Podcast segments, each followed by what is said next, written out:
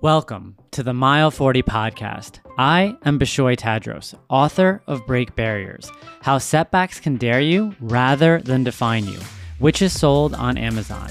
And I invite you to join me as I engage with guests to discuss those bounce back moments that we encounter on our personal journeys. Mile forty is a forum to learn about how athletes, professionals, and leaders of all backgrounds stare down moments in life where the only option is to rise up. The Mile forty podcast strives to remind listeners that the comeback is always greater than the setback. Today's episode of Mile forty is brought to you by HelloFresh, America's number one meal kit. In the midst of fatherhood, marathon training, writing, and building the Mile forty community, I tend to be forgetful of feeding myself. And that's why I lean on HelloFresh. Whether your resolution is to save money, eat better, or stress less, HelloFresh is there to help you do all three. Say hello to your most delicious year yet with fresh ingredients and chef-crafted recipes at a price you'll love, delivered to your front door.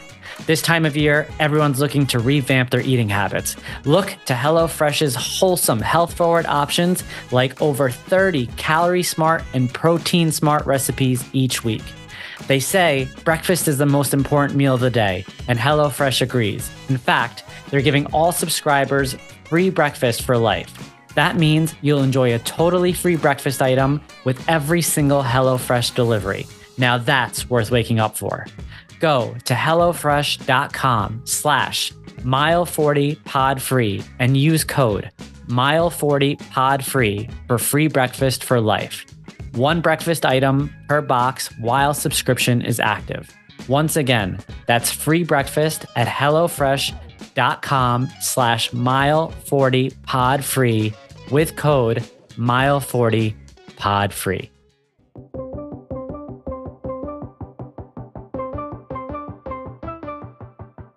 Welcome back to another episode of the Mile forty podcast. Thank you all for continuing to tune in. Uh, just a quick note, uh, if you check out the show notes, I do have a discount code for Audacious. Check it out. It is for the Mile forty community. I want to thank you all for continuing to support the book launch.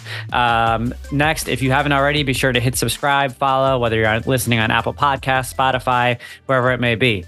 Today's guest is Anthony Crouchelli. I'm very excited for today's guest. Uh, he's a soccer player turned top fitness expert. Anthony has transformed the traditional workout setup into a holistic transformation of mental and physical growth. One rep at a time is the ideology. He's the founder of The one method. He's also the V P of talent and content at Liteboxer.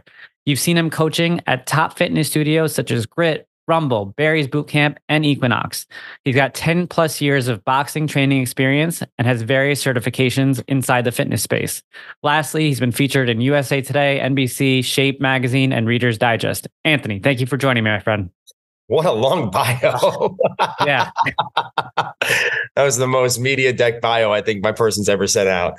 Yeah. I, I mean, I make a lot of jokes about the bios, and I mean, I didn't butcher it, but I I definitely needed a breath at the end of it's, that one. I apologize. It could have been so much a short, sweet, hey, he's a guy from New York. He inspires people. Bada bing, bada boom. Yeah, man.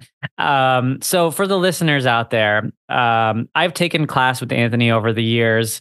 Um, and immediately, uh, you know, being in his class, you can notice there's a distinguishing feature about the way that he coaches. Um, and that's one thing that truly stands out about, about you, Anthony. Uh, but for today's episode, I really want to dig into that. And I want to, you know, further understand how you got there. I want to understand if the reason why you focus on the humanity behind fitness is because of a certain ideology or because of experience. Um, yeah. and, and that's really where we want to get at today. So why don't you give us a little bit background on yourself, um, with regards to how you got to where you are today?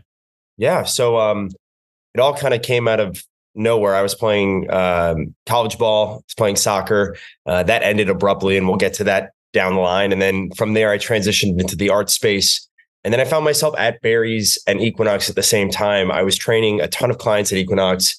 And then I started doing these kind of ab lab classes that they had at Equinox, which was free for members. And somebody there was a Barry's client, and they were like, hey, you should teach at Barry's. You have great energy. You're commanding the room. Um, but you also have personality, which is something that they're very keen on there. And I was like, wow. Took like two classes at Barry's and I was hooked. Um, and to this day, I will say that they have one of the best communities out there. They're just so loving and and full on with their people. Um, was there for maybe a little under a year and then transitioned over to Rumble. I was uh, trainer number ten there. So when they were getting things opening up, uh, kind of came on right after their founding team and then their first batch of trainers. Um, and then from there, I kind of explored that for about two years before going over to Performix House, was there for a little while and then met a diva who has been on this show before and the great people over at Grit to where I am today. So um, a little bit of how this all kind of came and my style of teaching. I think I had a little bit of imposter syndrome when I got to New York City, right? You're teaching in big New York City boutique fitness studios, and you kind of look around and you're just trying to take as many mental notes of what the top people are doing as opposed to working on yourself. And that was the biggest thing. I was just like taking these little codes from as many trainers as I could find and then was trying to build a bot inside myself as opposed to just being Anthony, like from Teaneck, New Jersey, the guy who's going to like check in on you in and after class and then ask you how your family's doing. And I think you talked about humanity. Like that's where it all clicked at Grit. I, the first day I was at Grit during the cool down, I did this like word of the day that just came out of nowhere. Um, And I talked about being living in Hoboken and just moving there. And four people after class were like, we just moved to Hoboken.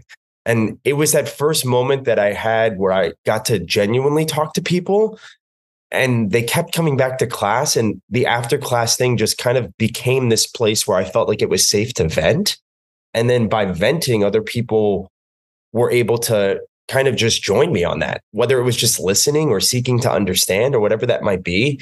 And that's where the word of the day came. And that's kind of where I built my own kind of thing that I do now, which is just human connection through sweat. And that's the biggest thing I try and push into people is that sometimes you don't have to have all the bells and whistles, but if you can tap more into community, you'll be a more successful trainer because people show up for people. And it's more than the weights and the treadmill and the boxing combos. Yeah, no, absolutely. I mean, there was something about it. You know, I remember the first time um, I was in class and, and you did the word of the day, something about it at first where you're like, what, what's happening? And then immediately it becomes disarming. Um, and it's a really good feeling because as you know, like New York is all hustle and bustle. Right. Yeah. Um, and, you know, we're in class, the heart rate is pounding. Uh, people are probably, you know, there's different levels of experience in the class. There are people that are uh, vets, and then there are people that are probably in there for their first couple of boutique fitness sessions. And um, there's something definitely unifying about that, um, regardless of level. Um, and, and that's one of the things that that stood out for me. Um, let's circle back to college ball. Where did you play?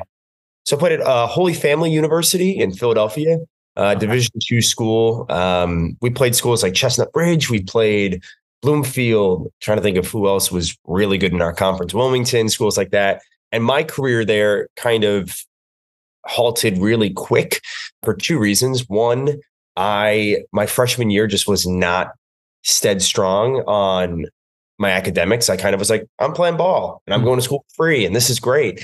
And I definitely did that like freshman year of not the smartest moves. And then there was a little back end situations that happened with a bunch of, of my teammates. We were playing in this kind of like men's league that was very much so with a bunch of D one, D two, D three athletes, where if you won, you got a little bonus. And if you didn't win, you just didn't get anything. It was like a, yeah. a men's over forty um, that had some guest players come play, and there was cash and stuff like that. And it got back to a lot of our coaches, and we were kind of on this um, on this brief investigation for a while that ended up going off to the side, but we were halted from playing our second year. So for me, it was kind of tough because I was in this weird limbo place of like, hey, something is happening. I can't play ball at the moment. So what do I do? My grades are in the toilet. So it's yeah. not like I can get that academic reassurance or financial assistance. Um, so that's probably when I hit my lowest because my whole life was soccer, right? I, I grew up playing, come from, uh, my mom was single mom for a while. It was me and my sister before she met with my stepdad. My mom was also part of, you know, that entire Madoff situation where she almost lost everything, oh, filed wow. for bankruptcy, a lot of moments where we're living paycheck to paycheck in a middle-class town. So that's also a weird thing where I'm so grateful for where I grew up. I'm grateful that I grew up in a safe space, but we definitely also had imposter syndrome there where everyone in the town is seems like they're perfectly fine. And behind those closed doors, you have no idea that you're eating the same meal for five days a week and you're watching your mom work three or four jobs. My stepdad got hurt in a sheet metal factory, essentially was disabled, and then started like going to the rec center and like scoring basketball games to make cash. Mm. And that's when you kind of start realizing, oh, wow, like I gotta, I can't mess this up because this is my only ticket out, which sounds crazy in like a middle-class situation. Cause you sit there normally and you're like, well, you're not living in poverty. You're not living in this, this, and this. But in reality, we were, we were living in poverty. We just had, you know, the house in the suburbs that didn't look like it was that. So, um, it was hard to get out of that. And then also that that's the additional pressure, right? Madoff situation happens, family loses everything. And then the next year I go to college. And then that following year, I'm back at square one. Mm. No college, no ball. Got to start paying for everything out of pocket. Got to start doing all the financial situation stuff. Um, and what I just did in that moment was I took a moment to sit back and go work at, you know, at a restaurant that I worked at before. And I met some other people who were in similar situations, people who had to stop, you know, their college education because they couldn't afford it. So they needed to work again. I met some other people who just made also tough decisions in their lives that got them to a situation where they weren't where they were and they needed to go back to, a, you know, a situation where they could work and make money again. So I think I found myself around people who also were starting at that square one, which is kind of what got me out of everything. Then from there, got my feet back on, went to a small school called Kean University uh, in New Jersey in the Union area. I went there for about six to seven months. And then I, funny enough, got into the arts, which I know this is a crazy Troy Bolton moment. Um, but I grew up singing and I was at Kean and I started doing the shows at Kean. And then while I was in the shows at Kean, there was a graduate who was on the national tour of The Adventures of Tom Sawyer and was like, hey, we're looking for a replacement. Is there anyone at Kean that wants to submit for this? I submitted. Then I went to the audition in New York, went to the callback, and then I booked the job and I dropped out of school on Thanksgiving, which sounds crazy. You're probably like, what the heck is this guy's life? Keep going. Uh, I'm not stopping you. Keep going. But in that moment, the beauty was I went on tour. It was a non-union tour, um, very much so pack and go, not one of those glorious Broadway tours. But I got to work with people, funny enough, who went to some of the top musical theater programs in the country. And they still were in this tour with me, who was kind of lost and trying the arts for the first time. And I met some of my closest friends on that tour who I still talk to today. Um, and they encouraged me to start pursuing this more. So I went to a thing called Unifieds in New York City and I auditioned for about twenty programs, um, got into a lot, thank goodness, uh, and decided on Montclair State. And I went there for two years. Great program. Uh, right after school, I worked consistently and in parallel. Once I kind of was at the tail end of running out and doing regional theater and everywhere I could, I started working at Equinox, which is then where everything kind of transitioned to the fitness industry, where I took the performative side of the arts and my fitness background and was able to marinate them. So I always say my class has a lot of, and you've been to it, yeah. a lot of moments on the beat drops where the lights explode and there's cueing and there's forecasting. It's kind of like reading a script, right? They kind of go parallel and hand in hand. And that's the beauty of my background in the arts is that I can hear an eight count and understand B P Ms. You could put a song on, and I could teach an entire round, no problem. But that's the beauty also of luckily stumbling into the arts. I don't think I would be the same instructor I am today or teach in that same style if I didn't have that layer of understanding humanity like you do in the arts and being an empath and understanding emotion and being vulnerable and stuff like that. Wow. I mean, th- you know, it's funny for the listeners out there. I, I do usually get a good sense of my guests before I come on. But what I love about this show is they come on and then this happens. Yeah. Like I was not expecting eighty percent of what came out of your mouth to come out of your mouth. The made the Madoff thing, we're going to have to dig into a little bit, you yeah. know, the dropping out of school. And then, you know, uh, the, the, the idea of mixing the arts and fitness completely makes sense to me now. You know, now that you say it, it, it totally makes the sense as it comes together. I, I'm going to want to dive into a couple of things, but let me think about this. Cause I, I want to ask you where the athlete mentality played a role in getting you through those ups and downs, because yeah. it's clear that, you know, and you said it yourself, like your identity was modeled on being a soccer player for the majority of your younger life. And clearly that never went away. So I want to go there. But before we go there, let me just ask you some questions, some things yeah. to clarify here. Yeah. Let's go back to pre-college. Forgive me, I forget what year the Madoff scandal was. What year was that approximately? It was like two thousand eight-ish. So it was like two thousand eight. Right around the financial crisis. Yeah, so two thousand nine. It all kind of went layered in. Got it. So, so around then, you know, your mother was a single mother at the time. She hadn't, no? Yeah, my step, yeah, she was already with my stepdad at that time. She was already with your stepdad yeah. at that time. And they, you know, they both made the decision to invest with Madoff at that time, or was this? My, it was all my mom's. So it was my mom's. I think my mom's four oh one k, my mom's, all that kind of stuff. It was through the company that she, my mom's an accountant. So whatever. Ah, uh, it was through the company. Was, yeah. So got it. Everyone got, got wrecked. Now, my, my stepdad worked in a sheet metal factory, very much so blue collar guy. Um, but at that time was disabled, like got already it. Fully out of work, on medical, all that kind of stuff. Got it. Okay. So now walk us through what you remember from her finding out what happened and how it impacted her, because, you know, well, a lot of us don't know how that went down. Yeah. I, re- I remember this distinctly. I remember we, I came home and my mom was home early and she was in the kitchen, and I was kind of a, you know, a wise guy every once in a while. And I, m- I remember making a small joke just about the day, and like, normally she laughs or she'll say something like, "You're being fooled," whatever it is. And I remember saying something and I got nothing. And I was like, okay, that's kind of weird. And I remember going to my dad and my dad just looking at me and shaking his head. And I was like, okay, I'm going to give some space.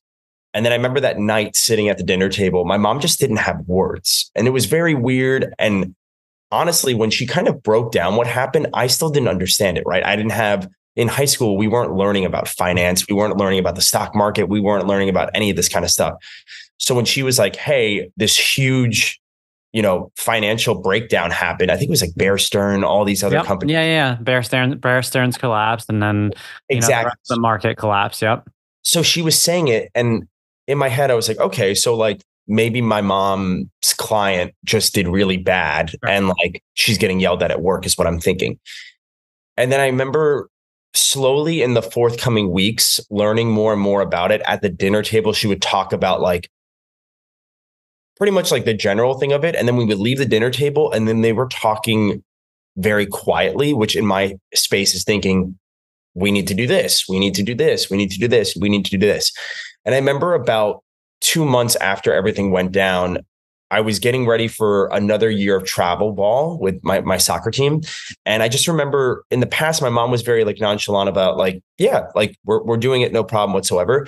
I remember that year she was like, "Aunt, I don't know if we can do this." And I was like, "What?" And she was like, "I don't know if we can do this." And funny enough, fast forward until everything happened at Holy Family and I left, mm-hmm. she talked about filing for bankruptcy at that time. And that was very hard because I think in college, I was like, oh, you, not that she put a blanket on any much. I think she was protecting us by telling us what she needed to tell us and not overwhelming us. But that window of time was really hard because I remember I switched over to a club team that essentially they had funding and sponsors that paid for that. So it made it a little easier in that space. But it also was a really tough time because I even think about it now. Like now I understand exactly what happened. And I've seen obviously show, movies like The Big Short, and I understand how it kind of went down. But at that time, it was very touch and go. And I kind of just remember like, we didn't, you know, go out for a long time. We ate a lot of the same meals for a long time.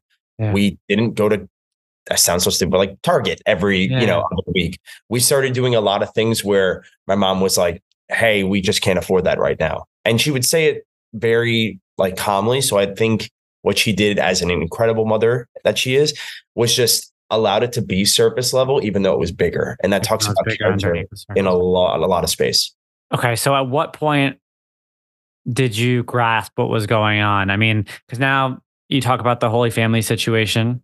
Yep. Uh, I, I imagine the two situations kind of collided. And uh, was there any, you know, backlash there? You know, I think it was the, I didn't realize the magnitude until I left Philadelphia and left school, because then it was like, oh, you ca- we can't afford college. Mm-hmm. So now you've got to figure it out. Not in a rude way, but just yeah. in a, hey, we, we, this finan- is the reality of the situation. This is the reality. So you've got to go work and figure that out, and then be able to find a local state school that you can commute to, which was Kean, which was great. I yeah. went there for, I think, a little under a year I was there. Um, but it was great because I was able to work and then drive about forty-five minutes to Union. I was living in New Milford at the time. Yeah. So it wasn't, you know, that, but I had to grow up somewhere. Yeah. It sounds crazy. You know, you talk about coming from a middle-class family, and, and, and a lot of times the idea of middle-class, it, it almost feels like a gray area, right? Because, and we talked about that earlier. Yeah. And so uh, that jump into full independence for some, you know, it doesn't happen till much later in the middle class. And for some, it happens, you know, abruptly, kind of in, in this situation right here. Um, so up until that point, is it fair to say that um, your your mother took care of you financially for the most part up until that point? Kind of. I mean, I had a full ride to school, okay. so I didn't have to pay. I think what... But like what, outside of school, like high school, for instance. Yeah. You know? Yeah. I mean, I, I worked at like, you know, your local yeah. like snack stands and stuff like that, at the baseball yeah. fields and the soccer stadiums and stuff like that. Um, yeah. But my mom, yeah, one hundred percent. And my stepdad too. That was another yeah. thing that they, but I think it it's a catch twenty-two, right?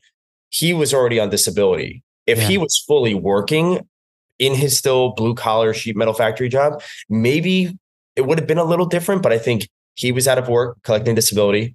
She went through what she went through. Also, if I wasn't playing sports, what else would have happened? I would have had to, at seventeen, yeah. be, all right, cool. And this is the other saving grace, was I committed to my school a year ahead of time. Yeah. Even though after I committed, there were other schools that kind of came into the picture. I was very like, I'm staying with my guys. I'm going to the school. If the, if I didn't have ball, I don't know what would have happened, honestly. I think it, I would not be where I am today, right? Because I had a year to at least get out of the nest, grow up. And even when I was at school, I will tell you this, I had my, you know, all my tuition was paid, my books were paid, right. all that kind of stuff, housing. I still worked at Wawa. Yeah. I still did that because I wasn't at that time getting any money from mom to yeah. be able to go out, right? My mom was very Kean on like work study, do that. So I found a job at Wawa, and then I did work study, and that's how I paid for all my like going out in college. I, I smirked a little bit because I haven't been to a Wawa in years. I mean, I'm, oh, yeah. I'm, from, I'm from New York, so yeah. but they're uh, everywhere now. You got them, in yeah. You got them everywhere now. Yeah, uh, Wawa's great. Uh, highly yeah. recommend it for anyone listening that hasn't been to a Wawa. So that that kind of that makes a lot of sense, sense now contextually. So amongst the team, did anyone know what you were going through at this point? I mean, because clearly everything's kind of like, even even amongst the players, you know, there's a lot going on. There's chaos all over. Um, and I and I think about back to my college days, and you know, when you're when you're an athlete on campus, you know, that that masks a lot of what's going on below the surface. Um, and so can you speak to that a little bit? I didn't get really. It was interesting. I, I my teammates were amazing. Yeah, I just a lot of them were like, in a great way, like they come from Philly, Catholic, blue collar families. So I think a lot of people also didn't understand the magnitude maybe of what was going on, because there just wasn't a lot of similarity. Also, a lot of international kids. Mm. That's the thing. When you, when you're D one, D two, you have that funding, you're bringing in a lot of international oh, kids. And a lot of kids, like, I think because I didn't understand the magnitude of what was happening until I left school. Yeah. I don't think I was open to expressing, hey, I'm going through this, because I was just at work study and working at Wawa. And to yeah. me, I was making what, three hundred bucks a week. I was like, I'm balling. This is great. But at the same time, I think I wasn't, I didn't fully grasp it. I think if I didn't have ball, if I just had to pay for that school myself, I would have vocalized that more. Yeah. I had the the luxury and the incredible opportunity of having a, a scholarship. I was able to work and do work study. You know, I think if I didn't have those things, I would have vocalized that more. But also, like, a lot of kids on my team, like I said, were just blue collar families. And I think they kind of were just working in, you know, normality of the life. It didn't hit them as hard maybe. And then, like I said, a lot of international kids. Yeah, no, that makes sense. Uh, well, now, now we now we have a really good picture here of where you were at that point. And it all comes back to Anthony, the athlete, Anthony, the soccer player, because now you've been dealt this hand. Uh, mm-hmm. And I have to imagine that being dealt this hand with your background in athletics had to give you an ability to adapt, pivot, that may have differentiated you amongst some other people uh, in this situation. So I kind of want to dive into that a little bit around how your background as an athlete um, helped you approach, um, you know, those down moments. Yeah, it was interesting. I think when I left school, and you're going to laugh at this, and I went to that restaurant, I found new teammates. Mm. And I, oh, paparazzi, it's not there anymore. It was in the Garden State Plaza. If you listen to this and you work there, shout out to everybody who's there. But I had a really good manager who was older, who went through a lot of stuff in his life, battled a lot of inner demons, and came out and was now a general manager of a massively successful restaurant. And I think I just worked with people who were getting back on their feet. So I had a lot of teammates who I could talk to about this. I, I mean, my vocalization was, I dropped the ball with my grades. And I dropped the ball with playing in a league that I shouldn't have been playing in, right? And I think a lot of other people were like, I dropped the ball with my grades too. I went to Rutgers and I dropped out, and now I'm going to Bergen Community and I'm I'm working at this restaurant. Or some other people were, hey, I was battling alcohol and drug addiction, and I had to exit that out and come back to working in a restaurant to find structure again, right? That was my weird way of taking my athletic teammate and that camaraderie, and then pivoting in this new space where I had to figure out who I was, but I wasn't alone. I was able to be vulnerable like I was with my teammates on the pitch, now just in this restaurant. And then from there, they were so many supportive people who were like, dude, go apply here, go apply here. You should apply at this school. I know somebody at this school. And that's the teammates that I never thought I was going to have, but I found in this new place that helped me pivot. Mm. Um, and, you know, you talk about finding your identity, which I think you had mentioned earlier on, once you kind of came to that cross section uh, of the arts and fitness.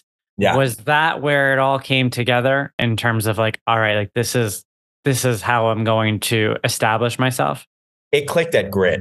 Like yeah. it, I, like I said, but that Hoboken story with my four yeah. friends who, funny enough, introduced me to my wife. We're at my yeah. wedding. These people who I met at GRIT in this class, talking about Hoboken as a general person, that's when I think it all clicked. And I was like, oh, I know who I am now. I'm not doing, like I talked about before, the coding of taking what every top trainer does and then trying to be a robot. I think when I was just Anthony and I was able to like freely speak in class and do me, yeah, I was like, oh, I get this. This is where it is. And that's also the beauty, though, of being able to have those, you know, trial runs at places like Barry's and at Rumble and at Performance House, right? I was able to like dip my toes into it. And then I went to GRIT and I was able to be like, wow, I get to be me and I get to do what I want to do. And I'm finally kind of in love with this. That's, that's incredible. You know, one other thing comes to mind around this story in particular was, and you know, I, again, going back to, you never think you're going to talk about these topics until you really dive in, yeah. but you know, you worked yourself out of a pretty disparate situation there. And in, in knowing you at the surface level from, you know, seeing the way that you stand in front of a room and that you project, I feel like, you know, you've got your priorities in line because of the adversity that you went through. Um, and it tells me that, you know, you're not afraid of, you know, being down on your luck, whether it be financially or whether it be, you know, a, a shakeup uh, in your career, because you've already kind of seen what it's like navigating that. Um, speak to that a little bit. Yeah. I think what I, what I started doing in twenty nineteen was I started giving myself proper grace, right? Everybody in life goes through stuff. And if you just keep weighing on your situation and letting it be almost a crutch, you're never going to get out of it. So what I started doing was realizing that, hey, I got out of this hard situation in multiple stages of my life.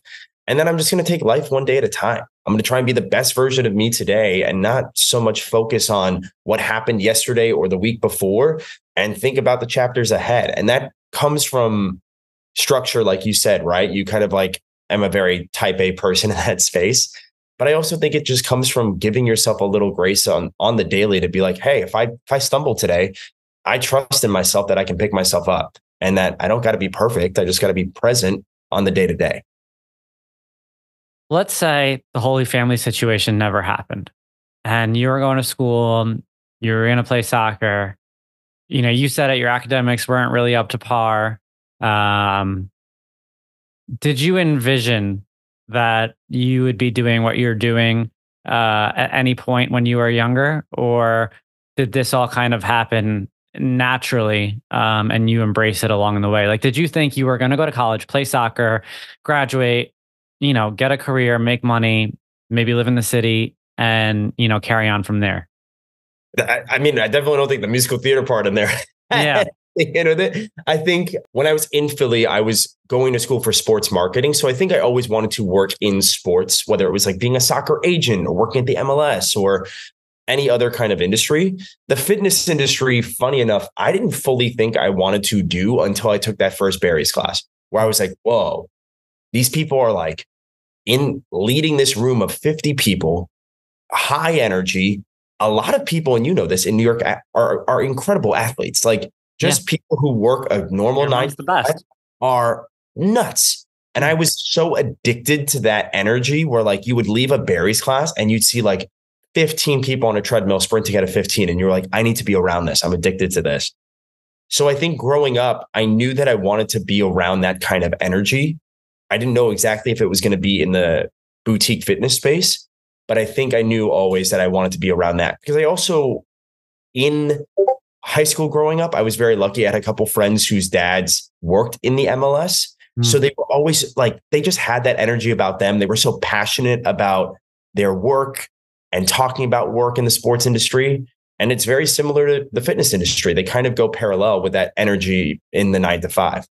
Yeah, no, absolutely.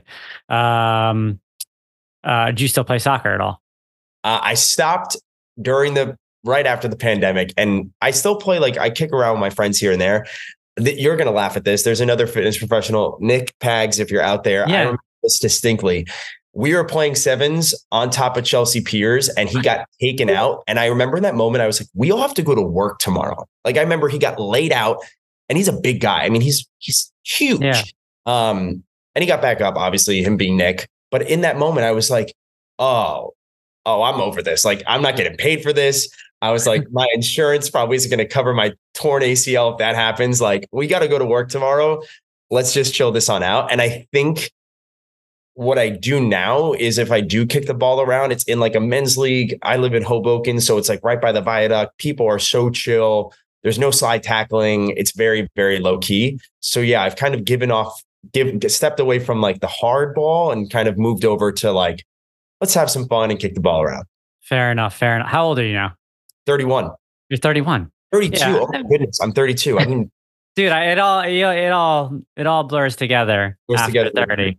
But uh, I, will, I picked up running recently, which has okay. been, and that's kind of been a little bit of a newfound exhale through people like at yep. Grit. Max Karp runs yep. all the time. He is doing Ironmans. He's a beast. Yep. Um, But stuff like that got me into it. And I was like, I'm starting to feel like an athlete again. I'm doing a lot of cross training and the running layers of it have been fun. It's definitely new. And you have to get through that like breaking point of like, I say like once I did my first ten miler, I was like, all right, like I know how this kind of feels now. And a ten miler by yourself yeah. with just little music on and you by yourself is, I mean, you know this, you've done Ironmans. Like you get to that first like wall. And you're like, oh, okay, cool. I can start enjoying this now. So now we run and I do these like conversational community runs in Hoboken where people just come. I saw and, that. I saw yeah. that you did one the other day. Yeah, we're doing That's one awesome. Today at four p.m. And what I do is every half mile, I tell people to switch. So they just meet somebody new. That's so awesome. They're able to just like create friendships through running. I'm never going to be, or I don't know if I'm ever going to be, but I don't think I'm going to be the guy who runs, you know, five forty miles, six minute miles, runs crazy marathons, sub three. But I think what I, what I like doing is just seeing a group of people try something and be able to get through it together and then grab a coffee after or break bread. And that's kind of been the rewarding part of running is that like, I'm not putting so much pressure to hit times. I'm kind of giving myself a whole lot of grace and I'm saying, let's build some friendships through it because if you move, you're going to be able to connect. It's awesome. And and what's awesome about it is just how naturally it came into your life and how naturally the way that you're approaching it is for your community. It, it doesn't, it, it just feels right. Like it doesn't feel, it doesn't feel like work. It doesn't feel forced. It doesn't feel, whether either for you or for the community that you're building. You know, I, I'm, I did see it the other day, you know, you posted one of them, and you know, I thought to myself, like, I would, I would totally join one of these runs. I mean, I, I gotta trek out to Hoboken, which I would for you, but I, I gotta, I gotta get out there. I mean, there's definitely a lot of appeal to it. And, um, you know, as we round things out here, we talked about the entire trajectory. We learned a lot about you here. You recently got married, uh, which I think is important to kind of just touch on really quickly around how your experience that you kind of really faced individually for the most part in terms of, you know, finding yourself, coming into your own, finding that identity, leaning into it, establishing yourself. I mean, GRIT opened just a couple of years ago. Um, so it wasn't like, you know, ten, fifteen years ago where this happened.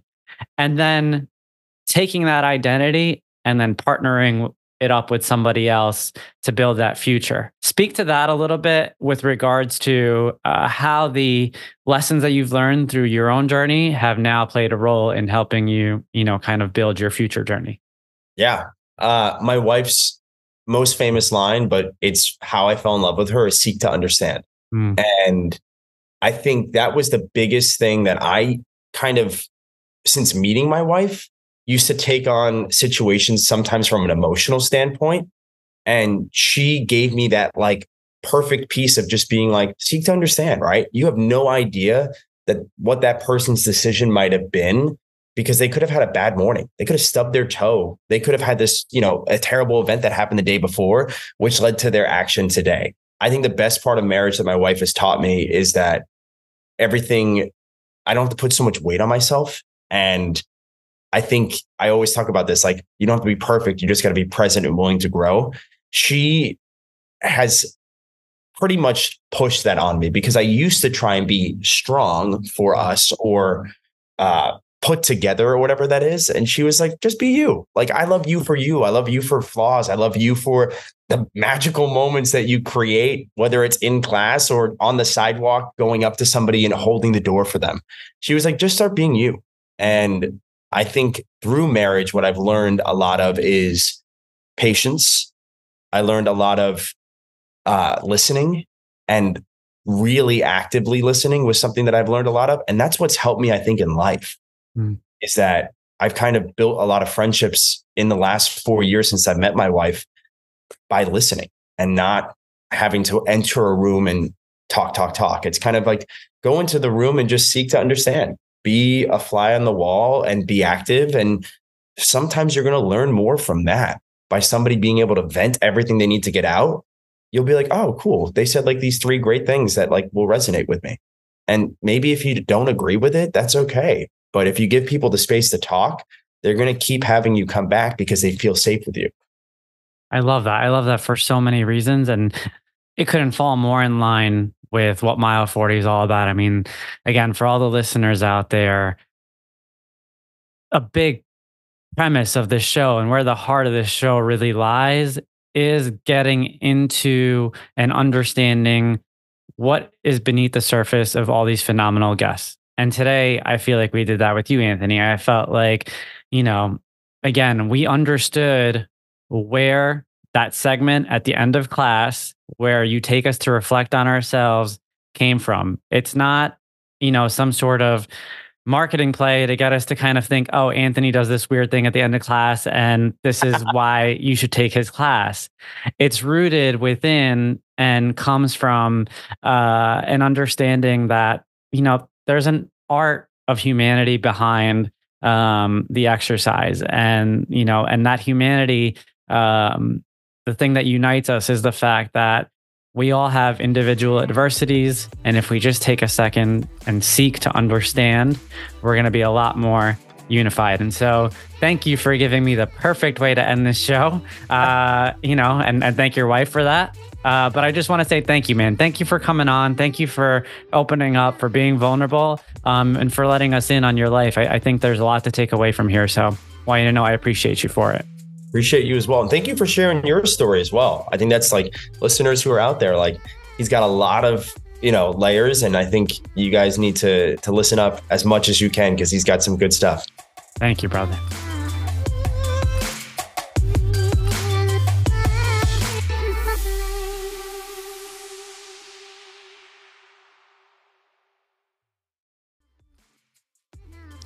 Thank you for listening today.